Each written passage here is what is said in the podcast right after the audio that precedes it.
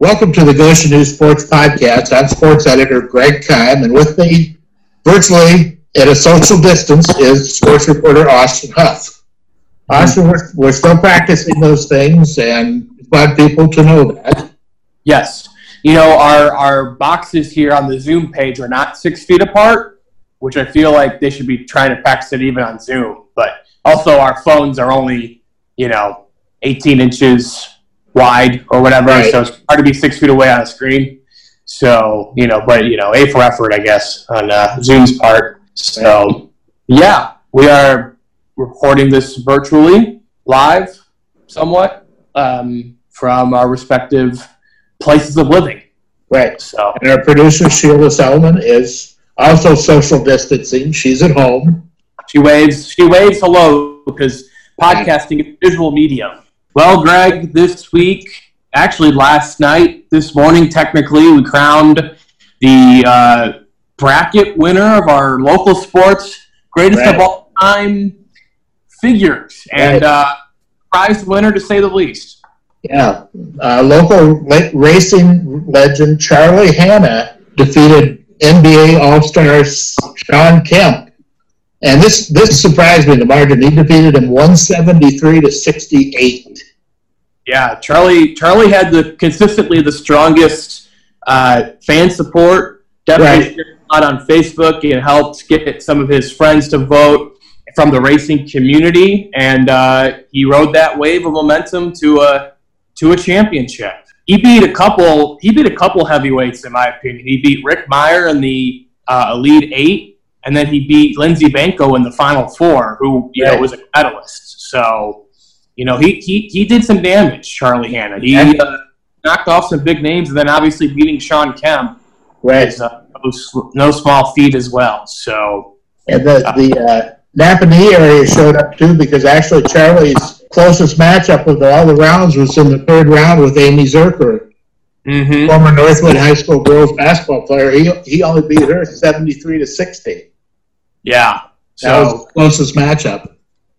Yeah, it was pretty interesting to see you and I at least saw the full results for the first time today, round by round, and we'll be posting those online, actually, with the story about Charlie. I thought it was interesting to see that breakdown of the vote by vote, round by round votes. It was. Yeah, so, and who voted, looked like Northwood, showed up big time. So, yeah, interesting breakdown, but, Hanna rode that momentum and the campaigning and everything to a victory and in the local GOAT bracket. So congrats to him. This was kind of an interesting statistic, too, when I saw the age breakdown on the votes. Yeah. The bulk of the votes in this thing came in three categories. 43 to 52, there was 184 people. 53 to 62, there was 132, and 33 to 42, there was 109 people. Mm-hmm. That's where the bulk of the votes came from. Yeah, that many people my age apparently wanted to vote in this thing. So, too many steps. Yeah. Too many steps. You got to click on a link, and then you got to sign in to an account. That's too much work for my generation. Well, people did the exact opposite of that. That would be the younger people that would be involved in the internet voting. And maybe if we had, people like Charlie Yoder or Bronson Yoder or Femi, Hollinger, Jansen from Bethany, maybe if we had younger people in the bracket, maybe more young people would have voted. I think a lot of young people click on the link and they see black and white pictures and they're like, I don't care about these people. They played 50 years ago. Outside of Sean Kemp, right, and like Rick Meyer, like does anyone really have brand name? Again, of the black and white picture era, I should say. I put that in air quotes, by the way. Thanks. I think that plays a factor. I think it played a factor. It probably did. If it was more accessible in the sense of again, my generation's kind of lazy. So if it was just a Twitter option, right? I could just hit a button on Twitter and that's how my vote was cast. Maybe more people my age would have voted. Who knows? So again, too many steps. The other stat that I thought was interesting, and Sheila will enjoy this, more females voted than males. It was 49.4% to 48.9% between female and male voters. Wait, 49 to 48? Yep. Where's the other, 1%? There was 1.7% of the people chose not to answer gender. Ah, okay. So I'm like, wait, that doesn't add up to 100%. I didn't even know that's possible. Did aliens vote? I didn't say that if aliens are getting in the voting, it's almost like Chicago election. So who knows where the internet goes sometimes. I didn't know people who had recently passed away also voted in this. So I would have been confused. So it's hard to say because we had a total of 587 people cast 8,393 votes, which means I feel like it means there are a lot of repeat voters, which is good, So people who started with the first round stayed through to the end. A couple exceptions here and there, but for the 500 plus people that voted, we thank you. We're glad you enjoyed following along this bracket. Hopefully, didn't fill the void completely of NCAA March Madness, but hopefully it filled it a little bit. Just being able to look back, and I learned a lot too. I mean, I learned a lot about different people from our area and different sporting legends I didn't even know existed. There were sports before your lifetime, right, Austin? I'm aware. I'm not oblivious like that. So baseball didn't start in 1994, right? No. Technically, there was no World Series champion the year I was born. There's that. Well, there may not be this year, too. You never know. That's crazy to think about, isn't it? Yeah. So, I'm looking back at record books in 20 years from now. It's going to be just really interesting to look at anything that happened in 2020 or, it's just going to be crazy to look at. So, yeah. Anyway, enough of that coronavirus stuff. That's sad. It's making me too sad. While one Monday afternoon/night was a great night for Charlie's, apparently. Yeah. The great area in our area, because Charlie Yoder has made a college decision as well. The Westview standout, Indiana All-Star, 25th all-time point scored. I mean, everything you could list off, this kid's done. He committed to Incarnate Word, Division I school in San Antonio. But he will first be doing a post-grad program. Now, apparently this is basically they call it a fifth year of high school almost, where kids go and they basically play. It feels like a travel team more than anything. And they take some classes, some college equivalent courses that can count as credits towards the school that you're going to. And you don't lose any NCAA eligibility, though. So Charlie's going to go do this post-grad program for 6 months, take some classes, get some NCAA credit coursework, and then in the summer of 2021, he'll enroll at Incarnate Word and start playing basketball there for the Cardinals. So it's basically a year to get his body, game, everything ready for the Division I level. It's almost like you can redshirt, but you don't have to, lose a year. It's weird. It's like a redshirt year almost. But he's not worried. He's at this other place. Could they still redshirt him then? I think they could, yeah. So he could end up taking 6 years to finish this contract. Well, yeah, 6 years since he graduated from Westview, yeah. So that could happen. I had never heard of this before Charlie committed yesterday. Oh. But apparently it is relatively common. John Wall did it, apparently, before going to Kentucky, which I did not know until my friend told me that he did that. We were all waiting for Charlie to announce for months, right? He waited till the end of the season. I knew he wanted to wait till then. But it was also man, you're going to ever announce this thing? And maybe he waited because he knew he wanted to try this post-grad program, because committing right now with his timeline, it's basically like if he committed at the end of his junior season of high school, because he'll play a fifth year of high school technically next year or whatever you call it, and then he'll be a freshman at Incarnate Word. So I don't know if I was surprised by the announcement, Division I, but it did.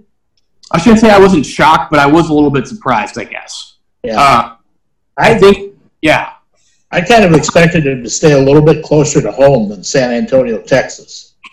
That's not very close. Especially after his dad, Rob, resigned as the Westview boys basketball coach the other day. Yeah, the one thing that kind of stuck out to me when I was talking to Rob on Friday when he resigned was that he said something to the effect of, if, you know, Charlie going away to college and he might be playing games farther away, he wants to be able to get to that. And I thought that kind of, you know, piqued my interest a little bit, because I was like, well, going farther away, that's interesting. Like, you know, maybe I thought maybe he meant, it could have just meant road games, right? Like if he was playing at Grace, right, for example, and or Grace plays in a game farther away, Rob wants to get there. But it also set me off a little bit that maybe Charlie is going to go out of state and do that. So, and I had texted Rob throughout April, especially right when the NCAA canceled on-campus recruiting. For the time being, just because of the coronavirus. And I asked him, just like, has Charlie been affected by that? And he said, yeah, had a couple of visits he was supposed to go to get postponed or canceled because of this. And he said they were both Division I. So that made me think he was, you know, Division I was on his radar. And he had obviously like a ton of offers from, I think, all levels of, you know, Division I, II, NAIA. It's really uncharacteristic in that regard. I don't know, like, I've ever really seen a kid get like so many varying offers in that sense, mm-hmm. right? Like they weren't all just D1 or just D2. Like, you know, he had some D1 and NAIA. Like for a long time, I think a lot of people in our area thought he was going to stay local and go to like Wesleyan, you know, Indiana Wesleyan or Grace or wherever. Yeah. But Incarnate Word, it sounds like you're saying it wrong. I always want to say Incarnate World, and it's not. It's Word. So I always get that. I always have to fight that every time. I typing it out yesterday 100 times. I like had to fight it every time. It's like, it looks wrong, but they play in the Southland Conference. Southland Conference, most notably right now, has Stephen F. Austin in it, who's made the tournament a couple times recently, and they beat Duke this past year. Stephen F. Austin did mm-hmm. in Durham. Yeah, it's a good conference. They're going to have to go up against a tough team. Incarnate actually is coming to play Purdue next season, but Charlie won't be on the roster. Right. So I wonder maybe if Incarnate will go back to Indiana, maybe Purdue or maybe IU in the future. Incarnate Word also has Penn alum Drew Lutz on the roster, who just graduated from Penn 2 seasons ago. This past year was his first year at Incarnate Word. So we'll have Lutz and Yoder together when Lutz is a junior and Yoder will be a freshman technically at Incarnate Word. And to go back and steal a line we used when Shanna Olden finally made her college selection to go to Tennessee, the happiest person around is probably the mailman, because he could stop delivering all the offers to her house. Come on, Greg. It's emails nowadays, man. Come on. They do mail stuff still out. Yeah, they do. Yeah. I got a ton of mail even when I was like 16, even just general college stuff. Yeah. I was convinced I might go to Miami. And then I looked at the price, and my mom said no. Yep. Yeah. That one ended pretty quickly. That and the other coaches in the Northeast Quarter Conference are probably glad to hear that Charlie's fifth year of high school is not going to be at Westview, so they don't have to worry about guarding him again. I know, yeah. He's, I mean, Greg, obviously you've been around a long time, not to age, make you feel old. In your mind, of the players you've been able to see live in high school from this area, where does Charlie rank just roughly in your mind? Oh, man. I would have to say he's at least top 10. He's somewhere in the top 10. Mm-hmm. I mean, I'm talking about, I saw Kemp play. I saw John Ritter play at Goshen. I saw Garvin Robertson play at Elkhart. You know, those are some of the best players I can remember seeing. I saw Jay Miller play at Goshen, too. Mm-hmm. So Charlie would definitely be somewhere in the top 10. Yeah. Obviously, he's got all the numbers to back it up, and the points, obviously, are what stick out the most, I think, to finish top 25 in points scored is incredible in state history, you know? Right. And, you know, obviously, hindsight being 2020 right now, he didn't have any, really wasn't going to have any more games this season anyway, but if they were able to get out of that sectional, you know, win the, that sectional, he would have played at least one other game. Maybe could have passed even more guys, gotten to potentially the top 20. 91 wins as a varsity starter. To me, the thing that sticks out, too, is like he's an all-around great player. It's not just scoring. He rebounds well. He assists well. Yeah. He blocks. I mean, he did everything for Westview. I mean, how many guards do you see average 11 rebounds a game their senior year? You just don't. He was their point guard, basically, and he did the jump balls at the beginning of the game. And right. He was their tallest player at 6'5", I think, on the roster this past year. And that's what he said to me, too, was like Incarnate Word stuck out to him because they're going to use him kind of the way Westview used him, where he'll play in the post sometimes, he'll shoot threes, he'll maybe run the point every once in a while. So he liked that aspect of he thinks he'll be able to be a well-rounded player at Incarnate right. Word as opposed to just standing in the corner and shooting threes. Right. He was well-rounded. I never went down and checked, but I have a feeling – he was probably in the concession stand at halftime selling hot dogs and popcorn, too. He probably was. And he probably did a great job at that, too. I bet you he makes the best hot dogs this side of Mississippi. So that's probably right. Yeah. So we're, congrats to Charlie, obviously on the announcement and everything. And looking forward to following his career. It should be interesting to see where he goes and how he does down in San Antonio. And, I might have to ask to do a visit to him, especially like in January when it's really cold here and not cold in San Antonio. So just going to put that on the table for January 2022. You think we're going to get that approved in time? I doubt it. Okay. Well, I figured I'd ask. And we also had another Division I commitment last night in the volleyball world here. Fairfield's Madison Steele committed to the University of Evansville for volleyball. I got a story coming up about her later today and Wednesday's paper about her commitment as well. Pretty solid season last year for Fairfield. She's played really a lot of club volleyball too, which I think her and her high school coach, Brittany Hirschberger, both credited the club volleyball aspect right. for her getting this offer to go to Evansville. She actually has never visited the campus. She was supposed to visit this spring, but obviously the world, happened. And so...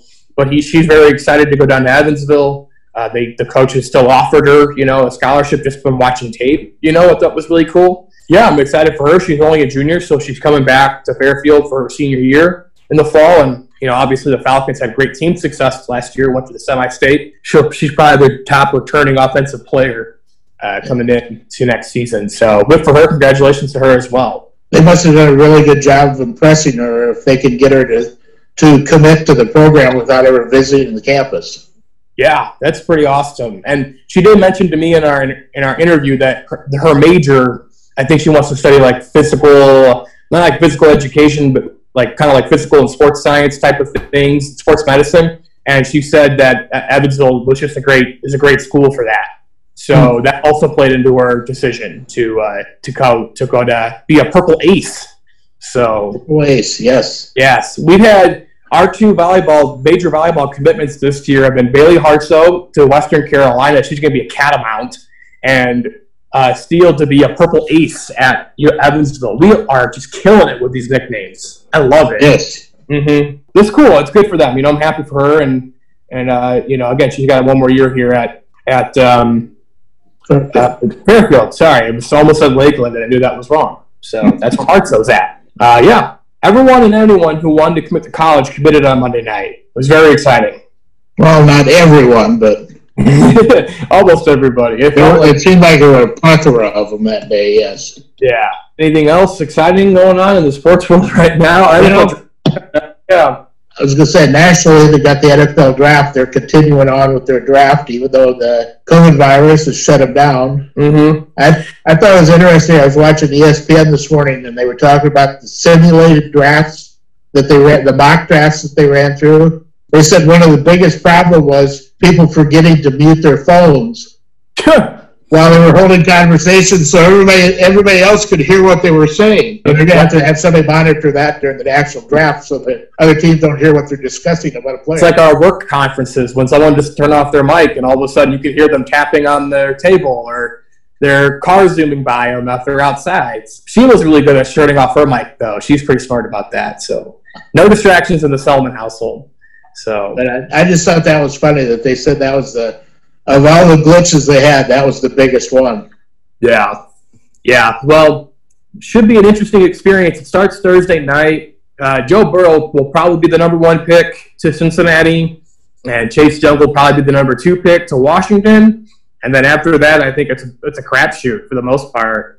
Yeah. I've seen so many different mock drafts and where the people think are going to get drafted. But at least in terms of locally, if you want to count Notre Dame as local, I guess, Irish have probably up to 7 players that might get drafted in the next over the course of the draft. The one player I've seen that has had the most volatility in terms of projections is Julian Okora, the defensive end. I've seen him either be a late first-rounder or a late third-rounder, and there's, no middle ground, it seems. NFL.com projection, the last one they did on Monday, had Okora going 31st to the Houston Texans. And one The Athletic did last week had him going, mid-third round. And it's so he's either going first or third, and I think the biggest thing is the injury factor. He got hurt against Duke last year. He hurt his – forgot what he injured specifically. I think it was a leg, and, he missed the last couple games, but he's looked great apparently during drills and, video and stuff that has been sent to him, and he's obviously a great prospect. He's a big guy, and he's a versatile defensive end. So if he hadn't been hurt last year, I think he'd probably be in line to be a first-round pick this year. But he still might be, obviously. But him has just the most volatility, I think, in terms of we don't really know where he's going to go. So that's what all the guys are right now, the so-called experts, saying where everybody's going to be drafted. That's all they're doing. Right. They're just guessing. So they're basically guessing. You're right. Right, and we love it because there's nothing else to talk about right now. So that's all we talk about is we're going to be drafted. But the more surefire picks of these guys will probably be drafted. Or it would be a miracle if they weren't. Tight end Cole Kmet will probably go. I've seen some projections with him potentially late first, but more likely second round. Chase Claypool, the wide receiver, will probably go late second, early third round, and he might be a great value pick. He's my dark horse pick in the draft, I think. I love Chase Claypool. He was the guy that always, when Notre Dame seemed to need a big play, he was the guy that stepped up for him. Oh, yeah. I mean, just watch the Virginia Tech game from this past year. He caught huge passes on fourth downs to get him down to the end, the goal line, before he ran it in for the game-winning score. But he's huge. He's a physical receiver. It seemed like every 50-50 ball that was thrown to him, he caught. It was almost like 90. It was a 90-10 ball with Claypool. It wasn't 50-50. He does remind you a lot of what Miles Boykin was at Notre Dame. I would expect him to get drafted. And then a lot of the defensive backs are expected to kind of go later. Troy Pride, Alohi Gilman, Jalen Elliott are all projected to be in the 4th through 7th rounds, along with defensive end Khalid Kareem. They might get 7 players drafted. I feel pretty confident about most of them. Elliott might be the only one that might not get drafted, but it seems like Pride and Gilman will definitely be drafted somewhere in that 4th, 5th, 6th round area. And same thing with Kareem. And then obviously Okora and Kmet and Claypool will be anywhere between late first and the third round. Interesting to see where they all fall. So right, not on the NFL draft specifically, but back to the NFL for one thing. Concord High School graduate and Indiana University graduate Jason Spriggs signed a 1-year deal with the Chicago Bears this past weekend. The Bears, which is exciting for me as a Bears fan, and also to see a local kid playing for the Bears. Right. He made a poor mistake in his life and signed with the Packers first, but he has amended that, and now they signed with the Bears. So, and I had forgotten this until I was reading some stuff about him on the Bears website. The Bears were actually interested in drafting him when he came out of IU, but the Packers actually traded up to draft him 46th, I think, instead of the Bears with the 48th pick. Yeah. Should be – I hope he does well, makes camp, and we'll see what happens from there. So it's pretty cool, local guy. to see that. Yep. All right, Greg. Well, people yelling at us through the silent microphone to wrap it up. I know, she's rolling her eyes at me, telling her we're running long here. She's holding up note cards and sending messages, and she put something on me on Instagram. I'm very confused. So we got to wrap it up, apparently, Greg. Yep. All right, folks. This will conclude another edition of the Goshen News Sports Podcast, and we will join you again next week. Thanks for listening.